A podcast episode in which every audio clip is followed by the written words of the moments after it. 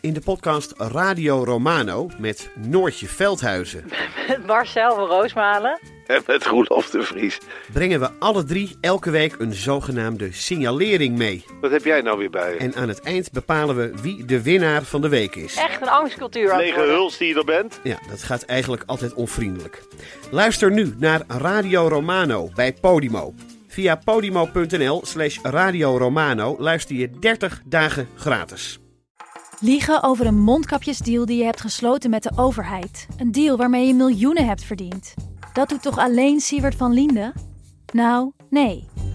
Ik ben Felicia Alberding en in de Mondkapjesmiljonairs duik ik met een team van correspondenten in andere schandalen. Want wist je dat Siewert helemaal niet uniek is? Luister de Mondkapjesmiljonairs in je Podimo-app. Of ga naar podimo.nl slash mondkapjes. En probeer Podimo 30 dagen. podimo.nl slash mondkapjes. Welkom bij Buitenlandse Zaken, een podcast van de Groene Amsterdammer. In deze podcast bespreken we internationale zaken en artikelen die in de Groene zijn verschenen. Buitenlandse Zaken verschijnt elke drie weken op groene.nl en op alle bekende podcastkanalen. Ik ben Rutger van der Roeven, buitenlandredacteur van de Groene en ik maak de podcast vandaag met mijn mederedacteur Casper Thomas. Welkom Casper. Fijn hier weer te zijn. En bij ons in het podcasthok zitten Samira Atai, buitenlandredacteur van de Standaard en oud-stagiair van de Groene en onze eigen redacteur Jacob Sharhani. Samira en Jacob, welkom. Dankjewel. We hebben een speciale uitzending vandaag. Het is de eerste keer dat we een gesprek met twee gasten maken. Met Samira en Jacob spreken we over Iran, naar aanleiding van de verjaardag, als je dat zo mag noemen, van de grootschalige protesten die vorig jaar uitbarsten door heel Iran nadat de religieuze politie de jonge vrouw Masa Amini had gedood. Bij die protesten kwamen Iraanse vrouwen massaal in opstand tegen het religieuze bewind. En we gaan met Samira en Jacob spreken over de effecten daarvan en over hoe Iran er nu voor staat in de wereld. Met Casper luister ik naar historische woorden van de secretaris-generaal van de VN, Antonio Guterres. En ik ga het met Casper hebben over wat in buitenlandkringen wel het breakout jaar wordt genoemd van India als grootmacht. India was eerder deze maand gastheer van de G20, gaat economisch hard, vloog naar de maan en wordt er zo ongeveer alle landen ter wereld het hof gemaakt. Wat betekent dat voor India en wat betekent het voor de wereld? Maar eerst gaan we het dus hebben over Iran. Dat is een land met een grote bevolking, grondstoffen, veel potentie, maar ook binnengesloten door een streng islamitisch regime. In 1979 kwam het regime aan de macht na een volksopstand, maar ook die islamitische republiek die daaruit voortkwam, wordt regelmatig door grote opstanden onder druk gezet. Die van vorig jaar was wel opmerkelijk, omdat die vooral werd gedreven door de onvrede van vrouwen met het regime. Nou, Jacob en Samira, jullie hebben allebei wat met het onderwerp om even een eh, flink understatement erin te gooien. Jullie zijn in Iran geboren en hebben daarna eh, nog, daar nog altijd het grootste deel van jullie familie wonen. Jacob, hoe, eh, wat is jouw verhaal? Ik woon hier sinds 2015. Eh, in mijn 18e of 17e ging ik naar Libanon om eh, daar te studeren. En twee jaar later liep ik groot risico door de lange arm van Iran in Libanon, Hezbollah. Dat is ook meteen een regionale invloed van Iran in, in Libanon. En toen moest ik vluchten. En toen eh, is het zo gebeurd, eh, ging ik illegaal naar Turkije en dan eh, in Nederland kwam ik terecht. Ik ben dus een politiek, tussen haakjes, vluchteling. Ja, ja, een heel indrukwekkend verhaal heb je erover geschreven. Dus je bent echt met zo'n bootje overgestoken vanuit eh, Turkije, asielprocedure om eh, doorlopen en nu eh, hier redacteur, Ja. waar we heel blij mee zijn. Ben jij nog veel in contact met familie daar? Ja, het is een beetje ook lastig door internet. Eh, ze hebben ook een beetje geen internet, maar mijn familie wordt ook regelmatig bedreigd en, ondervraagd door de inlichtingendienst, door wat ik doe hier eh, als journalist, maar ook eh, mijn broer, want mijn broer woont hier ook in, in Nederland. Dus dat is ook een beetje moeilijk om regelmatig contact te hebben. Is niet zo veilig voor hen, maar ik heb naast mijn familie ook vrienden en een groot netwerk. In, overal in Iran probeer ik daar continu eh, gewoon mij updaten over wat in Iran gebeurt. Overal, niet alleen maar in mijn streek dus. Ik, ik zei al in het begin dat ehm, de Islamitische Republiek zelf is ontstaan eh, uit een hele grote volksopstand. Daarna zijn er hele grote straatprotesten geweest. Ook ehm, ja, heel, heel indrukwekkende beelden daarvan hebben we de afgelopen ja, 10, 15 jaar soms kunnen zien. Um, Samira, waren die protesten in, van vorig jaar in jouw ogen, waren die zeg maar um, een soortzelfde protesten, uh, dat ze alleen een soort andere aanleiding hadden? Of waren ze echt in aard heel erg anders, omdat die zo door, um, uh, zoveel meer door vrouwen werd gedragen? Aanvankelijk, toen het nieuws naar buiten kwam dat een jonge vrouw hardhandig werd gearresteerd en nadien is gestorven, denk ik dat heel veel Iraniërs toen dachten van, oh nee, we weten wat er gaat gebeuren, heel veel mensen gaan nu sterven.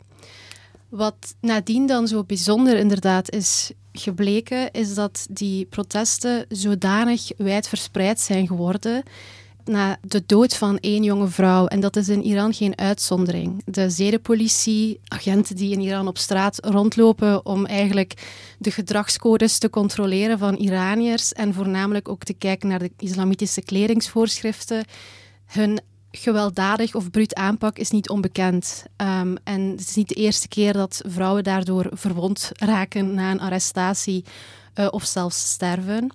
Maar het feit dat dat nu de reden was om naar buiten te komen voor veel Iraniërs, toont aan dat de onvrede achterliggend ook zodanig breed is geworden. Um, het is voor vrouwen al heel lang moeilijk om in een maatschappij te leven die aan zich patriarchaal is, maar waar ook hun vrijheden voortdurend worden ondermijnd en kleiner worden. Maar dat je nu zag dat dat ervoor heeft gezorgd dat ook iedereen het plots had over de armoede, de corruptie, de droogte, alle andere problemen die 44 jaar lang aanwezig zijn in Iran.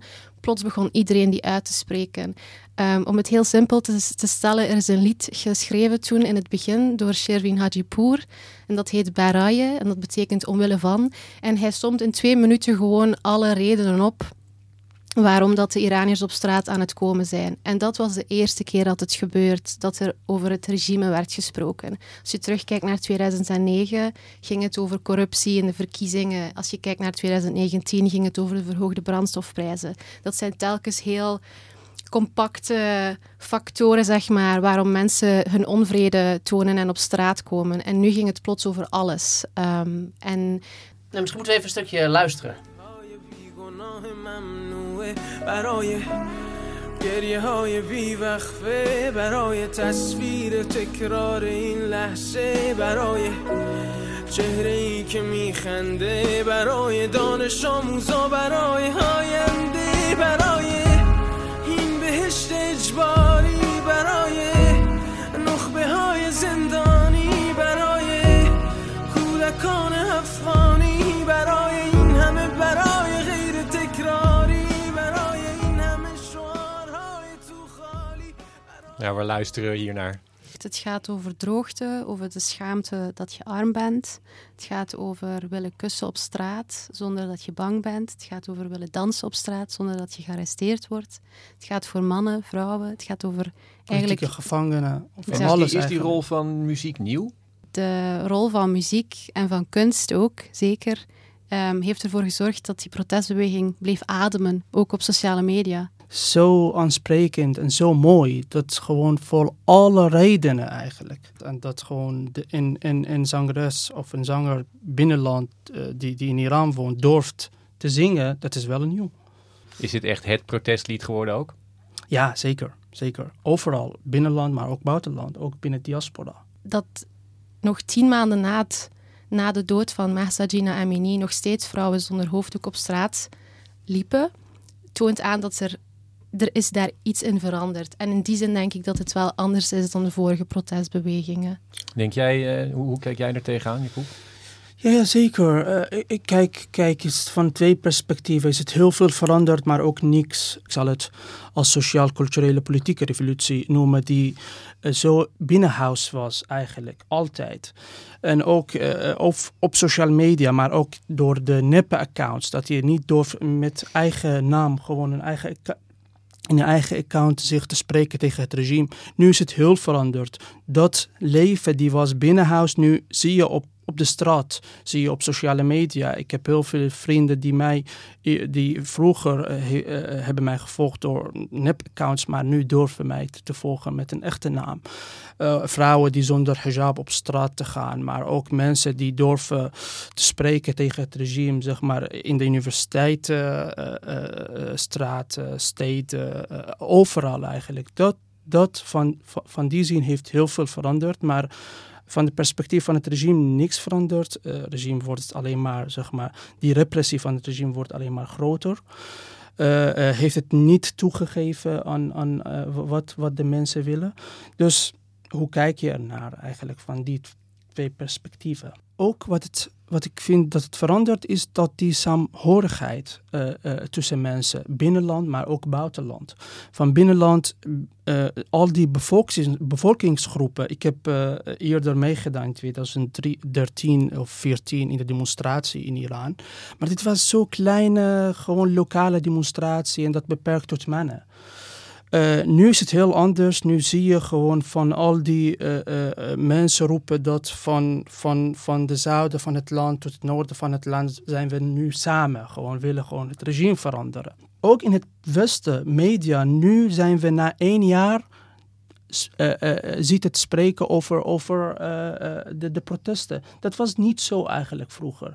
Dus je hebt het idee dat de internationale betrokkenheid nu zeker, zeker, is. Zeker, zeker, en waarom is, dat, waarom is die nu sterker dan, dan, dan anders, denk je?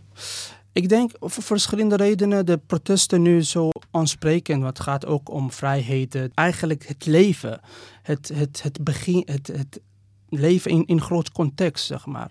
Maar uh, ik denk dat ook internationale rol, uh, de, Iran heeft Rusland geholpen in de afgelopen tijd met de drones en dat heeft ook een, een grote rol gespeeld in, in gedachten van mensen in, in, in het Westen. Dat, kijk, uh, we, dachten altijd dat wij misschien met diplomatie met Iran kunnen omgaan, maar Iran heeft, eh, is het helemaal gewoon van de andere kant, is van uh, de kant van Rusland of van China. En dat heeft denk ik ook een grote rol gespeeld. Maar, maar, deze protesten zijn toch, er werd veel over geschreven in de aanloop van die ja, verjaardag, als we dat zo kunnen noemen.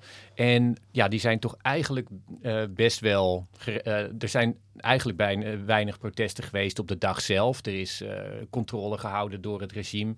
De, de opkomst of de, de protesten eigenlijk, die, die vielen heel erg mee. Zeker vergeleken met, met vorig jaar. Betekent dat ook dat er weinig veranderd is in de zin van mensen weten dat het gewoon ongelooflijk gevaarlijk is om de straat op te gaan. En ja, moeten toch elke keer de afweging maken. Zet ik mijn leven op het spel? En dat doen ze dan toch. Ja, um, als, je, als je de kans moet afwegen, toch liever, uh, liever niet ik denk dat wat voor het regime verrassend was en wat Jacob ook zegt, is dat je ziet dat die sociale revolutie uh, um, voor de eerste keer zich heeft blootgesteld. Uh, in de Iraanse DNA is zelfcensuur echt een ding. Er is een leven binnenshuis en een leven buitenshuis en daar pas je je aan aan de regels die uh, het theocratische regime voorlegt. want je weet wat er kan gebeuren, arrestaties, boetes, noem maar op. En bij zo'n protest als deze um, denk ik ook dat het regime daar aanvankelijk door was verrast door die, die, die, die grootsheid, zeg maar. Dat er tienduizenden mensen op piekmomenten naar buiten zijn gekomen. Spontaniteit ook, eh, zomaar. Uh, exact, en die, die grootste rebellie, ook, ook bij de jeugd. Maar het regime weet hoe ze moeten omgaan met protest, hoe ze moeten omgaan met verzet. En dat, ik denk niet dat ze in die zin bang waren um, om uiteindelijk te komen tot waar ze vandaag zijn. Dat een jaar na de dood van Mahsa Jina Amini bijna niemand op straat uh, is gekomen, of toch heel weinig. Ik sprak bijvoorbeeld met een vrouw die in Teheran woont. En ik vroeg haar op de dag hoe dat die dag is verlopen daar, hoe het was op de straten, was het rustig of niet. Um, trouwens, uh, zelfcensuur of censuur uh, zit ook in die communicatie, want je gaat bepaalde dingen niet expliciet uitspreken in zo'n gesprek. Je gaat gewoon vragen, en was het vandaag rustig? En daar hou je, het, hou je bij op. Maar iedereen weet, of je gesprekspartner weet waar je het over hebt. En dan vertelde ze aan mij van, het was echt rustiger dan ik zelf had gedacht. Ik heb mijn auto genomen en ik ben op straat gaan rondrijden om te kijken waar ik uh, kon aansluiten bij protesten. En er werd op voorhand gecommuniceerd dat als je wilde aantonen dat je graag op straat wilde komen, draag dan een, um, een wit armbandje. En uh, die vrouw is uh, wanhopig op zoek gegaan naar iets dat ze kon dragen. Uiteindelijk heeft ze een schoenveter genomen, rond haar arm gedaan en is ze naar buiten vertrokken en ze vond bijna niemand. Um, maar dat is natuurlijk ook het gevolg van 20.000, ruim 20.000 arrestaties, meer dan 500 doden. Het regime is tot stand gekomen uit een revolutie en ze hebben ook geleerd hoe ze verzet moeten aanpakken. Ze hebben geleerd van de fouten die de Shah toen ter tijd heeft gemaakt. Ik heb ook gelezen dat het regime er wel aangeslagen uitzag na deze protesten en niet zo goed wist hoe ze daarmee, ehm, eh, of ze deze op dezelfde manier moesten aanpakken met dezelfde repressie als ja, bijvoorbeeld in, uit mijn hoofd was 2009 of zo, die grootschalige straatprotesten waar dan uh, straatvechters op af werden gestuurd. Is dat zo? Denk jij dat het, dat het regime hier echt een beetje van uit het, uh, uit het evenwicht was gebracht? Ja, ik denk dat het, het regime ook wist niet hoe moet omgaan met, met, met deze protesten. Want het is ook heel anders en, en, en overal uh, op dezelfde tijd. Vroeger had je wel, zeg maar, protesten. In 2009 was er wel grote protesten, maar het was wel in Teheran. Dan konden ze gewoon alle al, al hun troepen benaderen om naar Teheran te gaan en dan uh, uh, die mensen tegen te houden. Maar dit was zo verspreid in bijna overal, zeg maar, Koerdische, Koerdische gebieden, uh, mensen die in de Sistan, Beloechistan wonen, dus Belushi mensen, ook in, in mijn streek, in Teheran, overal. Dus daarom, ze, ze wist ook niet, zeg maar, hoe kon het beste omgaan met deze protesten, maar ook van heel veel gelekte opnames uh, die komen van, van de militaire leiders, zeg maar. Was wel te merken dat het regime zo zwak eigenlijk, zo dan, dan, dan mensen dachten. Ze, ze, geven het aan, uh, we, kunnen niet meer eigenlijk. We kunnen niet meer dat, te, uh, mensen, mensen tegen te houden. We hebben daar geprobeerd, maar is het, dat was niet de beste oplossing. We hebben 20.000 zeg maar, mensen gearresteerd, maar dat is, was ook niet de beste oplossing. Dus het regime bijna heeft de alle manieren geprobeerd, maar was niet zeg maar zo als het regime gehoopt. Want uh, het regime uh, had hoopt dat van de eerste maand uh, om, om, om, om, om al die mensen zeg maar tegen te houden. Ja, ik weet nog toen begin december, nog voor eigenlijk de executies begonnen, na schijnprocessen, dat ook er werd gezegd wat moet dan nu gedaan zijn dat is ook echt opvallend. Dat, eh, dat gebeurt niet. Uh, je hebt gelijk, uh, normaal gezien uh, gaan ze gewoon... ze hebben het geleerd. Je moet niet gaan onderhandelen met de oppositie of mild zijn tegen verzet. Dat moet gewoon meteen de kop ingedrukt worden. En dat is in september begonnen. Dat is in oktober doorgegaan. In november ook. Dat is eigenlijk al best lang best lang voor een land met een protestgeschiedenis, waar er vaak protesten zijn geweest en het regime ook weet hoe ze daarmee moeten omgaan.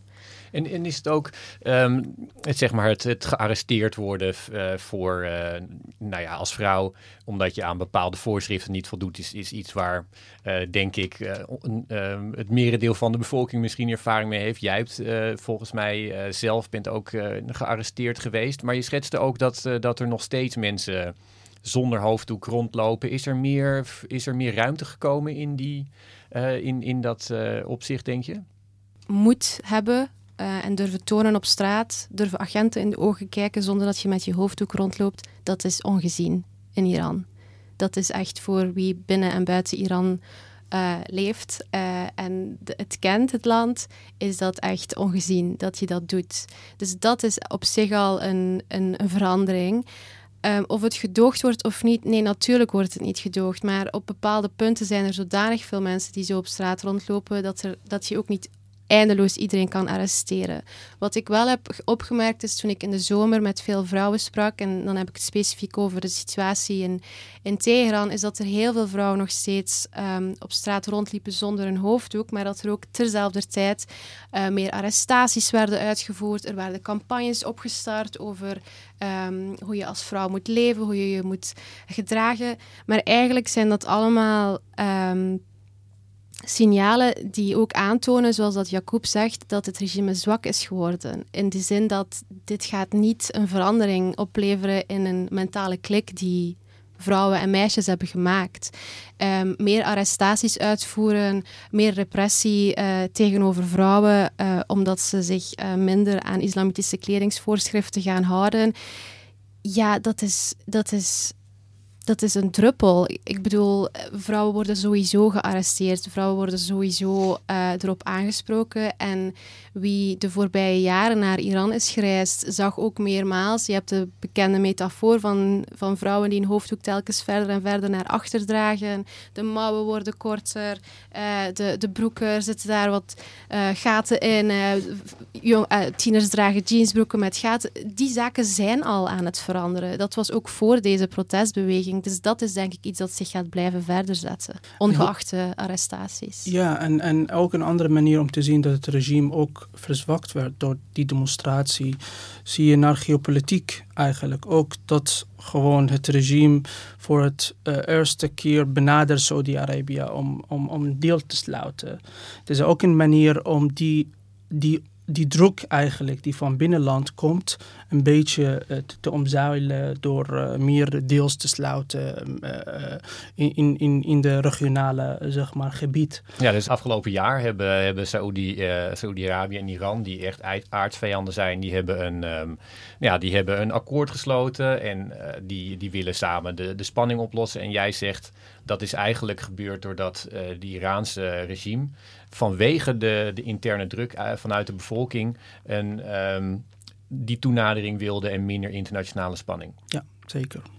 En is dat ook iets waar de bevolking dan van profiteert in Iran? Nee, dat niet. Eh, dat, dat was ook niet het geval in 2015 toen de deal is gesloten met Amerika. Uh, uh, Iran kreeg heel veel geld, maar blijkbaar dat door de hoge corruptie en door de prioriteit van het regime. Het regime heeft heel veel milities in, in, in Midden-Oosten, in heel veel landen, Irak, Syrië, Libanon. En daar besteedt heel veel geld.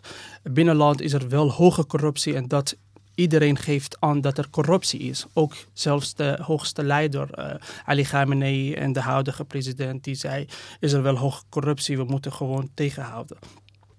Dus door de ho hoge corruptie en, en, en, en, en andere issues uh, zie je dat mensen weinig profiteren van. Uh, dat, dat is ook duidelijk te merken in de economie, in de werkloosheid, heel veel problemen in het land. En uh, over, over internationale deals gesproken. Er was er uh, vorige week eentje.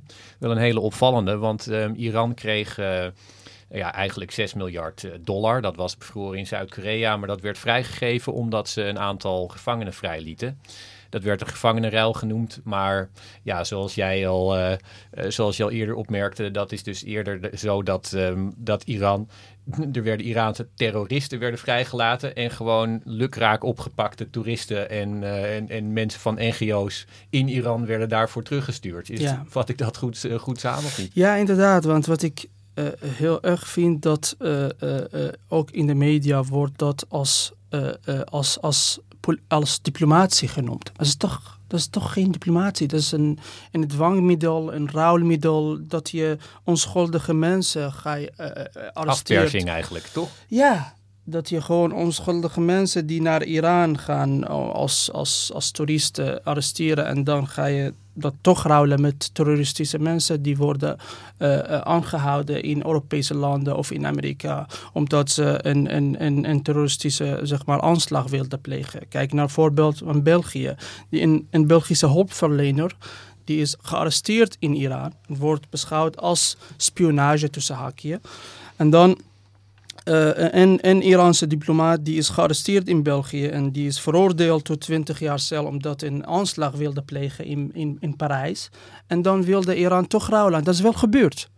Dat vind ik, van de ene kant is het ook, is ook een, een, een morele kwestie. Je wil gewoon die onschuldige mensen die in Iran uh, worden gearresteerd uh, gewoon redden. Maar van de andere kant dat is ook een motief voor, voor het regime om door te gaan. Dat is ook een. Uh, uh, er werd op de dag zelf dat het werd gesloten, werd volgens mij een nieuwe Amerikaan gearresteerd, of ja, niet? Ja, klopt. Een uh, Zweedse di diplomaat. Zeg maar, is ook gearresteerd. Dus- En ja, Samira, ik kan me herinneren dat we twintig jaar geleden, zeg maar, keken we eh, soms eh, met spanning, zoals dat heet, naar Iraanse verkiezingen. Hadden we het idee van, nou, I- Iran staat op een tweesprong. Mhm. Eh, eh, er werd dan eh, in de verkiezingen werd het ehm, hervormers moeilijk gemaakt, maar niettemin bra- braken er dan soms eh, eh, mensen door die gekozen werden, die wij eh, zagen als hervormers, die meer democratie wilden en, en meer rechten voor de bevolking. En die stonden dan tegenover conservatieven. En de verwachting hier eigenlijk was, als die Iraniërs maar blijven kiezen voor hervormingsgezinde kandidaten, dan gaat het land ook echt veranderen. Maar was dat, ehm, ja, was dat achteraf gezien een, een illusie? Dat er, dat er zo'n pad lag naar werkelijke eh, hervorming van Iran van binnenuit? Ik denk dat onder de bevolking wel sommige hoop hadden in hervorming en bijvoorbeeld ook ehm, daarom stemden op hervormingsgezinde presidenten. Maar ik denk dat die hoop toch wel de laatste jaren, en zeker ook met Rouhani, president Rouhani, voormalige president, is echt wel weggevallen. Om die vraag ook te beantwoorden, dat je moet kijken naar welke macht eh, de revolutionaire garde heeft. Ehm, die is ontstaan net na de islamitische revolutie door, de, door eh, Khomeini, omdat hij eh, zag dat eh, de de, het nationale leger, zich had gekeerd tegen de Shah. En hij dacht, dit wil ik nooit meemaken in mijn, eh, in mijn land, in mijn regime. En de revolutionaire garde is ontstaan met honderdental leden die eigenlijk de waarden en normen ehm, en het werk van het regime, het islamitische regime, moesten beschermen. Eh, dat is ondertussen uitgegroeid tot een soort van eh, semi-overheidsorgaan ehm, dat eh, takken heeft in, eh, in alle lagen van de maatschappij en, en niet alleen daar is om die waarden en normen eh, te beschermen, maar heeft ook een invloed in de economie, heeft invloed in, op buitenlands beleid en noem maar op. En toen eh Mohamed Khatami, voormalig president, ik denk dat hij soort van ook wel een, de hervorming een beetje heeft proberen door te duwen in, de, in de Iraanse maatschappij. Hij was president tussen 1997 en 2005, als ik me niet vergis. En hij heeft wel wat, eh, wat proberen veranderen. Voorzichtige hervormingen, maar toen hij dan bijvoorbeeld aan de garde probeerde te sleutelen en die macht naar beneden wilde halen, dat eh, hebben ze de, de kop ingedrukt. En dat komt omdat Khamenei, toen hij de opperste leider werd, ervoor heeft gezorgd dat de revolutionaire garde en de opperste leider samen één, één blok vormen. Waardoor je eigenlijk het fundament ehm, hebt gelegd dat wat er op, oppervlakte, op de oppervlakte zou veranderen, zal nooit raken aan de kern van dat islamitisch regime. Waardoor, en dat zie je denk ik nu wel, welk soort hervorming er zou kunnen zijn, welk soort president er zou opgevoerd worden, dat gaat niet die basislaag aantasten, omdat het niet meer kan. Dan zeg je nu eigenlijk ook dat de enige uitweg voor Iran een, eh, een revolutie is. Ik denk het wel. Jij knikt ook, ja goed. Ja, zeker, zeker. Dat geloof ik wel. En dat als je naar de eh, eh, gelekte opname van voormalige minister eh, eh, eh, Jawad Zarif luistert, eh, eh, voormalige Iraanse minister, dat is ook van hervorming, zeg maar. Die zei, die heeft het een, eh, Iraanse politiek beschreven als in twee podium. We hebben oorlog en we hebben diplomatie. Oorlog, dat is gewoon de kant van hardliners en bedoelt dat de regionale invloed van Iran en, en, en wie de macht heeft binnen land. En de, van diplomatie bedoelde hij de hervorming. Hij zei letterlijk dat de diplomatie altijd slachtoffer van de oorlogpodium. Van, dus van de, van de, hij, hij, hij wilde hier zeggen dat de macht altijd aan de handen van hardliners zijn. En dat ligt onder andere eh, eh, eh, de hoogste leider, zeg maar, in, in, in, dit, in, in deze kring, Ali Khamenei en de huidige president. Dus ja, er is eigenlijk geen hervormingpartij in Iran. De macht nu is aan de hand, nu en was en, en blijft aan de hand van de hardliners. En de enige weg om, om, om, om die, zeg maar, uit, uit dit land weg te, eh, te, doen, dat is door de revolutie. Dat werd al gezegd toen de revolutie eh, er was in 1979. Werd er al heel snel Uh, als ik luister naar de verhalen van mijn familie, dachten veel mensen van oké, maar volgend jaar breekt er een revolutie uit en is dit wel weer weg. Volgend jaar, volgend jaar.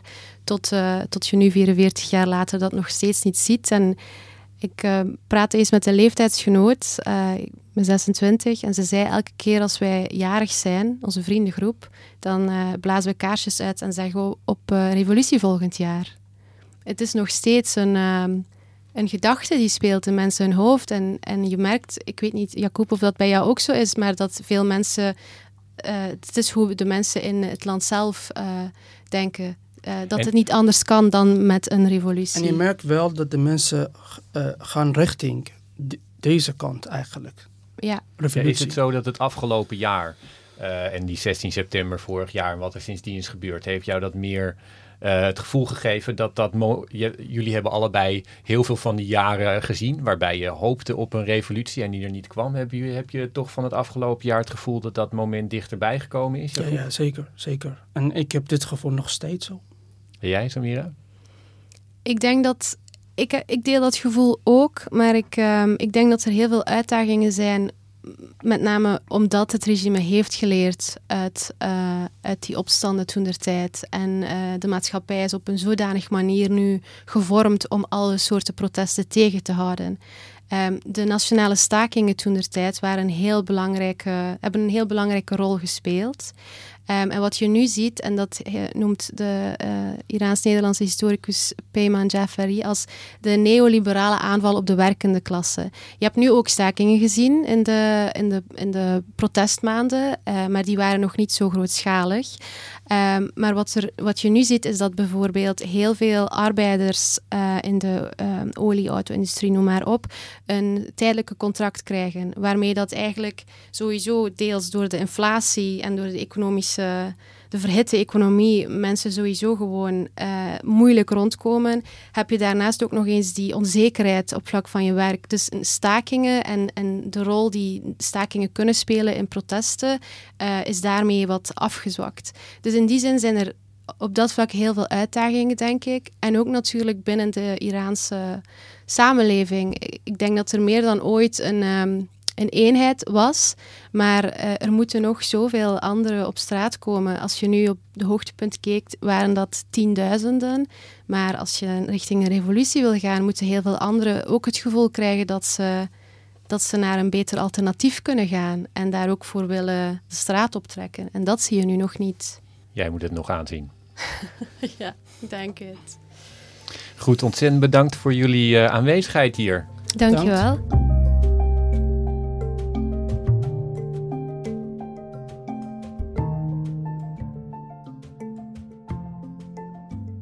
En dan nu historische woorden, onze rubriek waarin we citaat bespreken uit de afgelopen weken dat zomaar historisch zou kunnen worden. Deze week moesten we kiezen uit een aantal memorabele toespraken die werden gehouden tijdens de zogenaamde High Level Week van de Verenigde Naties. Dat is een week in september waarin regeringsleiders traditiegetrouw naar New York komen om daar te overleggen en plechtige woorden tegen elkaar te spreken. We kozen voor de woorden van de eerste spreker, secretaris-generaal van de Verenigde Naties, de Portugees Antonio Guterres. Our world is becoming unhinged. Geopolitical tensions are rising, global challenges are mounting, and we seem incapable of coming together to respond. We confront a host of existential threats, from the climate crisis to disruptive technologies, and we do so at a time of chaotic transition. Tja, Casper. Ja, beetje algemeen natuurlijk. In die zin is de vraag, is dit dan historisch? Dit, dit, dit, dit, dit zijn toch een beetje om ze te zeggen, uh, standaard frases die, die klinken in een soort internationale greep. Maar ja, er zijn heel veel crisis uh, en uh, het is lastig om ze aan te pakken. Maar waarvoor we deze woorden toch hebben uitgekozen volgens mij is dat idee van een unhinged. Dus het, het is uit zijn voegen, de wereld is uit zijn voegen. Dat, dat, dat... Ja, een unhinged klinkt in het Engels eigenlijk wel een stuk erger dan uit te voegen, moet ik zeggen. Ja, ja uit te voegen denk je, dat, dat zet je weer recht. Maar het, ja, dit, een, een, heel ernstige vorm van uit te voegen. Het is ook niet letterlijk de vertaling trouwens. Ik bedoel, de, de hinge is de scharnier.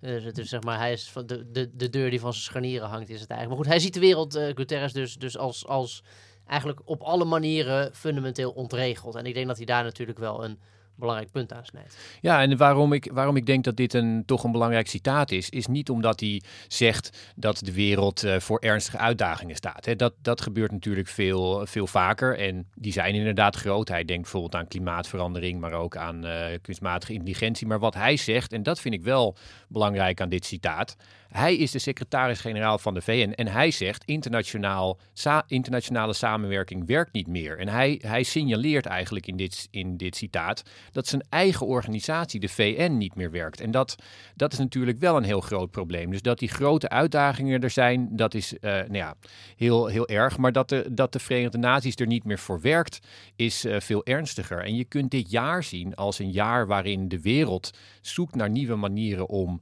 Um, to, om, om toch tot internationaal overleg en internationale samenwerking te komen. Nou, we hebben de uitbreiding van de BRICS besproken vorige keer. We gaan het straks hebben over de G20. Um, de G7 is samengekomen, maar nu ook de VN. Nou ja, een heel veeg teken is voor de Verenigde Naties dan dat bijvoorbeeld uh, de Franse president Macron en, en, en anderen kwamen wel naar uh, de G20, maar niet naar de Verenigde Naties. Dus uh, Guterres die kaart hier niet alleen aan dat er ernstige problemen liggen, maar ook dat de Verenigde Naties niet meer goed werken als platform om dat op te lossen. Ja, dat klopt. We hebben net een, een, een gesprek over Iran gevoerd. Uh, onderdeel van deze meeting van de VN was een, de Iraanse president. Want in Iran mag de Mensenrechtenraad van de VN voorzitten deze ronde. Uh, en heel, heeft daar een hele speech gehouden. En iedereen zit daar braaf en hoort dat aan. Dus het hele idee dat, dat, dat het een soort neutraal platform is, dat, dat neemt af en toe misschien ook wel. We het nog eigenlijk even aan, aan Jacob en Samira kunnen vragen. Maar dat neemt af en toe gewoon een beetje absurde trekken aan. En ook als je kijkt naar de hele. Uh, de Russische inval in, in Oekraïne. Uh, de, VN heeft daar geen enkele zinvolle rol te spelen. Want, want Rusland zit erin en kan gewoon alles wat zinvol is uh, blokkeren. Dus ja, dus, dus die, die, die verlamming van zijn eigen organisatie. Het is, een unhinged VN is een soort microcosmos van een unhinged wereld wat dat betreft.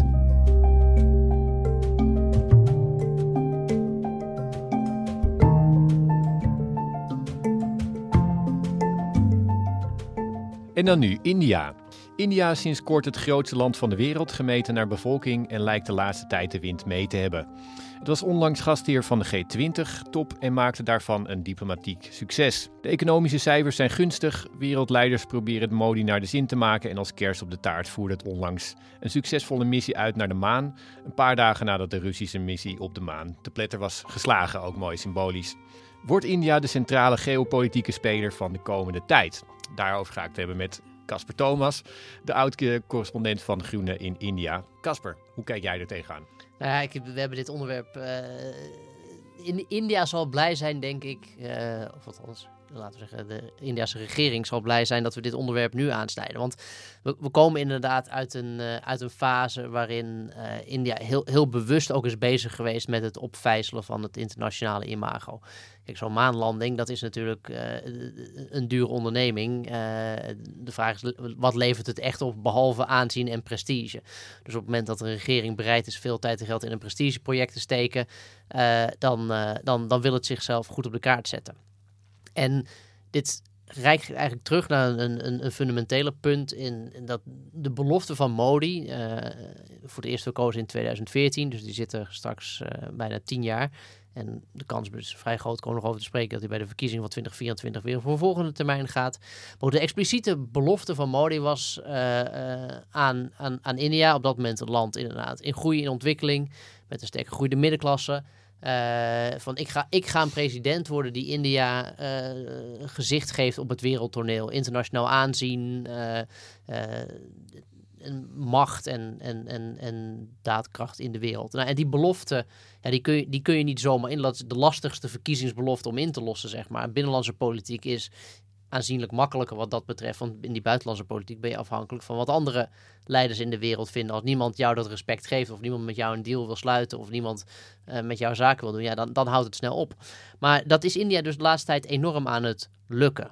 Uh, Amerika is heel druk bezig met India te paaien. Uh, Europa is nog wat zoekende naar een India-strategie. Um, En dat komt eigenlijk, India is, is gewoon terechtgekomen op een plek dat het, dat, het, dat het cruciaal is voor ook wat heel veel andere landen in de wereld willen. Amerika wil een groot blok tegen China vormen. Uh, nou, dan, dat, dat, dat blok valt en staat of het echt groot en sterk is als India daarbij zit. En het feit dat India dus die G20-top ook nu mocht hosten, dat is natuurlijk voor, voor Modi fantastisch. In het, uh, vlak het jaar voordat de verkiezingen beginnen. Uh, en dan ook nog eens een keer inderdaad met uitkomsten die India keurige zinnen, komen we vast ook nog over te spreken. Dus ja, het gaat India voor de wind. Um, en economisch gezien, dat is, dat, is, de, dat is jarenlang toch wat magertjes geweest ook nog. Maar uh, de, gro de groei gaat ook best goed. Uh, India groeit harder dan China, ook momenteel economisch. Nou, dat is een, uh, een, een mijlpaal, denk ik, ook voor dat land. Want China was altijd het, het grote groeiwonder van de wereld. Ja, en als we het straks even hebben, straks gaan hebben over die G20 en de, en de geopolitiek. eerst nog even over Modi. Ik heb laatst luisterde ik een podcast waarin iemand hem de, de meest indrukwekkende wereldleider van dit moment noemde.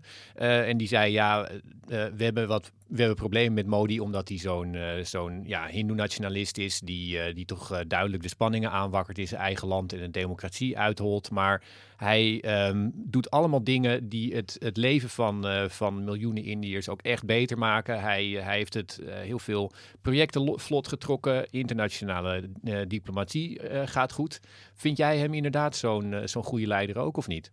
Nou ja, kijk, of, het iemand een goede leider is, dat is een, dat is een soort vraag die moeten de Indiërs maar bij de stembus uh, uh, beantwoorden.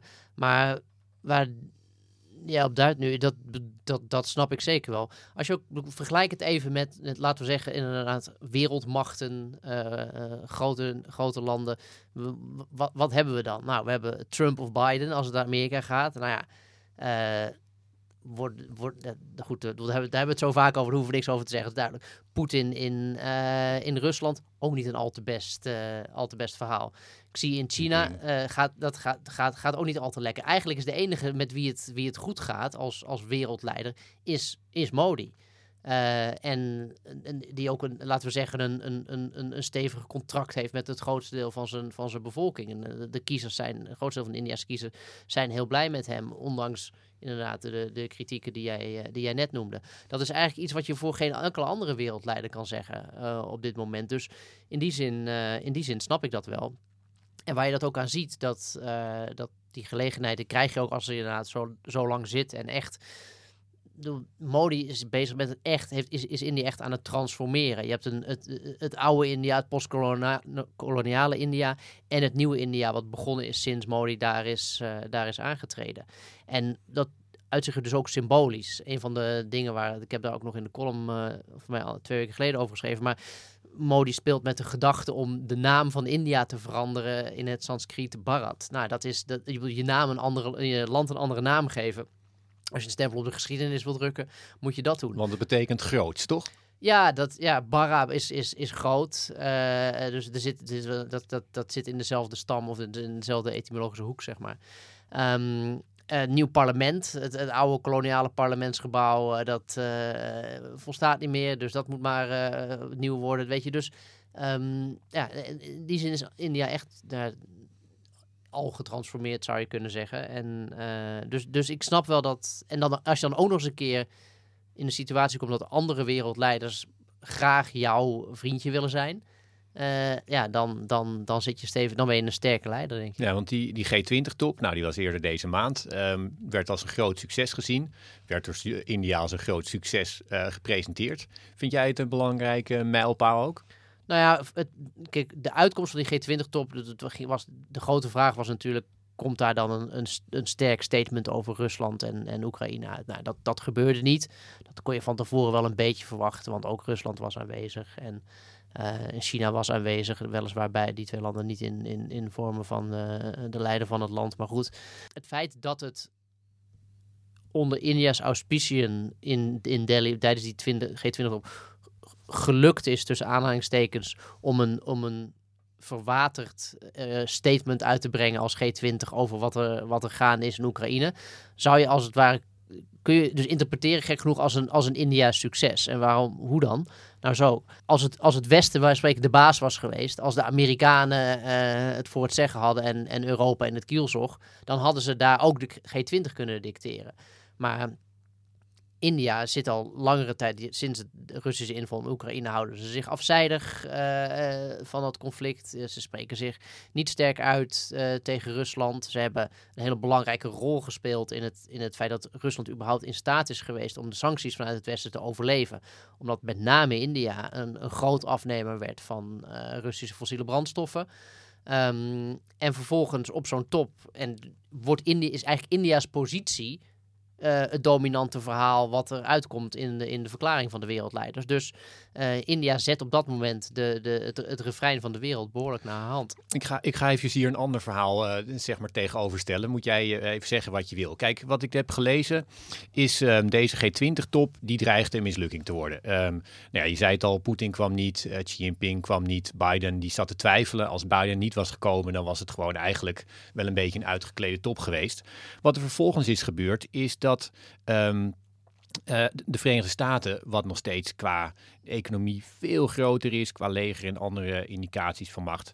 Uh, de Verenigde Staten hebben echt India een succes willen gunnen. Biden is er persoonlijk naartoe gekomen. Hij is akkoord gegaan met. Um, een, uh, een, ja, een slappe verklaring over Rusland. Nou, dat is door Rusland en, en China als een enorm succes gepresenteerd. En ook wel in, in de internationale pers als een soort belangrijk moment gezien dat, eh, dat de wereldverhoudingen uh, veranderen. Maar ik denk dat het ook belangrijk is om te zien dat dat, dat is zeker waar, dat die, wereld, eh, dat die verhoudingen in de wereld veranderen. Maar de Verenigde Staten gaan hier best slim mee om. Dat ligt aan een um, nationale veiligheidsadviseur Jake Sullivan, die totaal onbekend is. En dat zegt ook iets over zijn aanpak. Hij wil niet alleen zelf niet op de voorgrond treden. Ik bedoel, Henry Kissinger had bijvoorbeeld dezelfde baan. Maar hij wil ook dat de Verenigde Staten internationaal um, wat minder opvallend en niet meer zoals een bully, zoals Trump, of, op, of heel erg uh, als uh, een land dat zichzelf uh, de leider vindt optreden.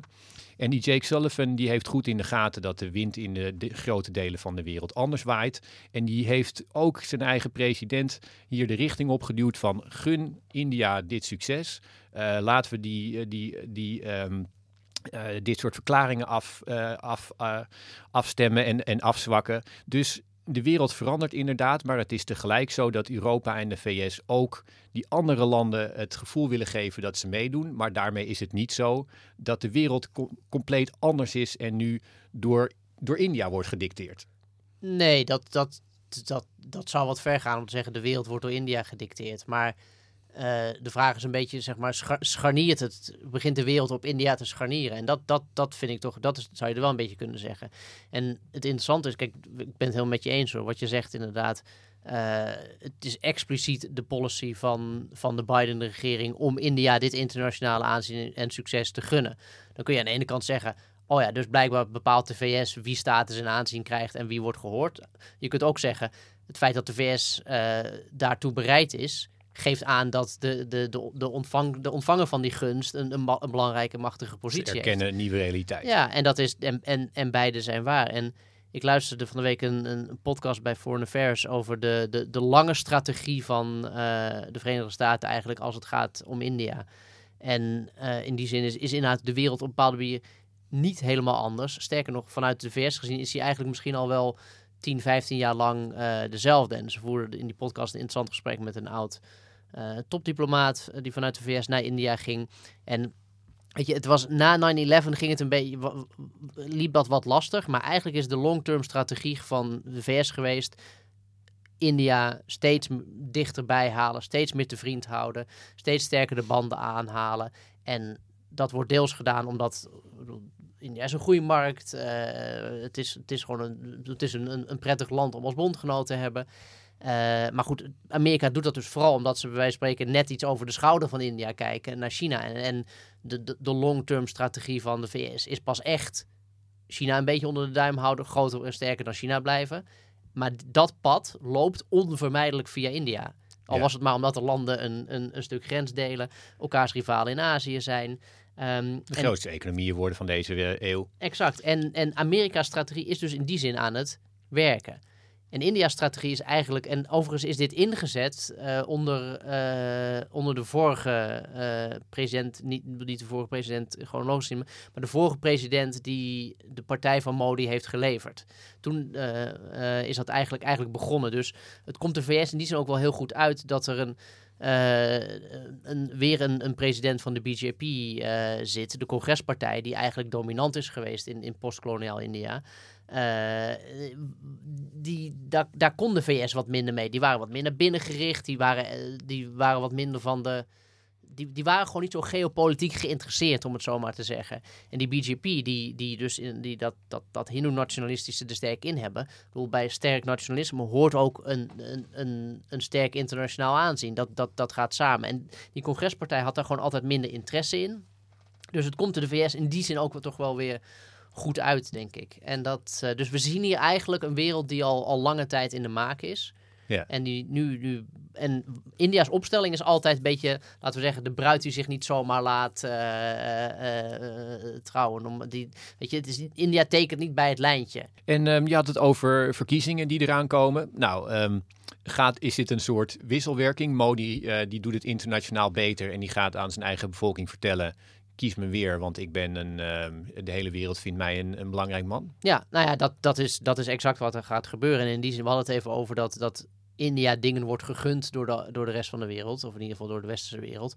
Het, het, belangrijkste wat hier gegund wordt misschien wel is het feit dat in het moment waarop dit allemaal gegund wordt. Dat, ik bedoel, India sluit dus een zeer succesvol jaar uh, op, het, op het internationale toneel af. Het jaar voordat er verkiezingen gaan beginnen daar. Uh, dus deze cadeautjes die Modi dan eventueel gekregen zou hebben, dat twee jaar geleden zou hij er veel minder aan gehad hebben dan nu. Dus in die zin werkt de, uh, de internationale gemeenschap ook heel erg mee aan, uh, aan bepaalde mee aan Modi's kansen om herverkozen te worden. Modi wil dit nu, want die wil inderdaad dat, dat wij spreken de G20-top nog. En dat is lang niet dat dat voor heel India tot, tot op de diepste van, dieptes van het platteland zou gelden. Dat te zeggen, oh nou, we hadden een goede G20-top. Ik zet weer even een kruisje bij Modi. Zo werkt het niet. Maar voor Modi's belangrijkste achterban is, is dit, doet dit er wel toe. Uh, uh, die, die internationale, het is gewoon internationale status. Dat is voor een heel groot deel van uh, dat wat welvarendere, wat hoogopgeleidere Indiase middenklasse, is dat gewoon een heel belangrijk punt. En dat, dat is, daar is India niet in anders dan, dan andere landen. Ik ben trouwens ook, Kleine Zijstraat, heel benieuwd in hoeverre dat een rol gaat spelen bij onze verkiezingen. Zeg maar, dat zou zomaar eens bijvoorbeeld in het. Rutte was een staatsman, die kon je prima naar een buitenlandse top sturen. Uh, Rutte, eh, die gaat volgens mij, uh, heeft gewoon zijn oog op, op een grote internationale baan. Tuurlijk. En, maar goed, de vraag is, gaat het straks hier in Nederland meespelen dat, dat weer Pieter Omtzigt naar, naar Delhi sturen, Caroline van der Plas... Weet je, dat, dat, zijn, toch, dat, zijn, dat zijn toch vragen. Uh, Wilders, uh, Jezielgus. Ja, dat is een, een, een argument wat de, de PvdA, de GroenLinks, denk ik, heel vaak gaat. nou ja, dat, dat, dat, ik, ik denk dat, dat, er, dat, dat PvdA GroenLinks hoopt dat ze, dat ze van die dynamiek enigszins zullen profiteren. Laten we het nog eventjes over India hebben. India heeft ook zijn, zichzelf heel erg gepresenteerd altijd als uh, leider van ongebonden landen. Nou, dat is... Um, heeft uh, decennia is dat een beetje stilletjes gebleven, maar wil zich nu heel erg opwerpen als die leider van, uh, van, van de rest van de wereld. Het is een beetje een, um, ja, een, uh, ook een verhaal wat, um, wat wel erg ja, erg retro klinkt? Of heb jij het idee dat dat... Uh... Nee, dat, dat, is, dat ben ik wel met je, dat is erg retro. En ik denk, ik, het grappige is, India is zeg maar groot genoeg en, en, en, en doet mee genoeg. Voordat dat, die heeft niet per se heel veel andere landen in het eigen kielzorg nog nodig om, om die rol te kunnen spelen. Het, het, zal de VS niet interesseren of India ook nog namens een aantal andere kleine landen spreekt hierin. Het gaat, het gaat echt om India en India alleen. Dus, die, die, dus ik, ik, ik denk dat die, die ambitie, die rol, dat dat wat. Ja, dat, dat, dat, dat, ik denk, dat, daar moet je je volgens mij niet te veel meer van voorstellen. En voor mij leven we dus ook niet in een, in een wereld waarin er veel landen zullen zijn die zeggen: ja, wij, wij, wij laten ons in internationale chemia uh, vertegenwoordigen door wat India wil. Dat, die, dat, zo, zo zie ik dat niet. Nee, wij gaan in ieder geval hier uh, India volgen en we gaan hier opnieuw over spreken als zij uh, naar de stembus gaan. Wanneer is dat? Ja, in het voorjaar van, van 24. En wie deze week de Groene leest zal zien dat er een column staat van, van jou, Rutger, waarin 2024 eigenlijk al een beetje zijn schaduw achteruit werpt, zeg je dat zo? Ja, achteruit ja, werpen zou het naar 25 zijn. Dus het, we, we leven nu eigenlijk al in 2024. Um, als het gaat om, om wat er dan allemaal gaat gebeuren en hoe dat nu de gebeurtenissen nu alvast beïnvloedt. En een van de dingen, er zijn drie dingen. Uh, toen wij de, het, het, het 145 jaar lustrum van de Groenen vierden en hier uh, Maria Ressa, de Filipijnse journalist, als spreker hadden. Die zei op een gegeven moment iets wat ik in een boekje heb opgeschreven en, en waar we als Groenen ook iets mee gaan doen. Namelijk dat 2024 het jaar wordt waarin uh, de drie grootste democratieën ter wereld naar de stembus gaan. India, daar hebben we het net al even over gehad. De Verenigde Staten hebben we het ook regelmatig over. Uh, en Indonesië. En dat zijn eigenlijk de drie, wat ik zeg, de drie grootste democratieën ter wereld, gemeten naar bevolkingsaantal. En alle drie in 24 stemmen. Dus nou, dat gaat de wereld hoe dan ook beïnvloeden. Of het gaat veranderen, dat gaan we zien. Maar in ieder geval, dat thema, daar, uh, daar gaan we nog veel op terugkomen in de groene. Ja, Rusland en Oekraïne ook. Dus inderdaad, we leven al in, uh, in de schaduw daarvan. Nou, India is een goed voorbeeld. We gaan het hier nog, nog over hebben, Casper. Zeker. Toekomst schaduw toekomst van, die achteruit is. Ja, dus uh, de schaduw uh, van de toekomst werpt zich achteruit in het nu, uh, Giselle. Ja, ja kom, het blijft wel de Groene Amsterdammer. dit moet er nog in, dit moet er nog in. Dat moet je gewoon, daar moet je het af, afknippen. Dat we nog eventjes, dan hoor je de tune en dan hoor je ons, dan, dan ga jij zo van,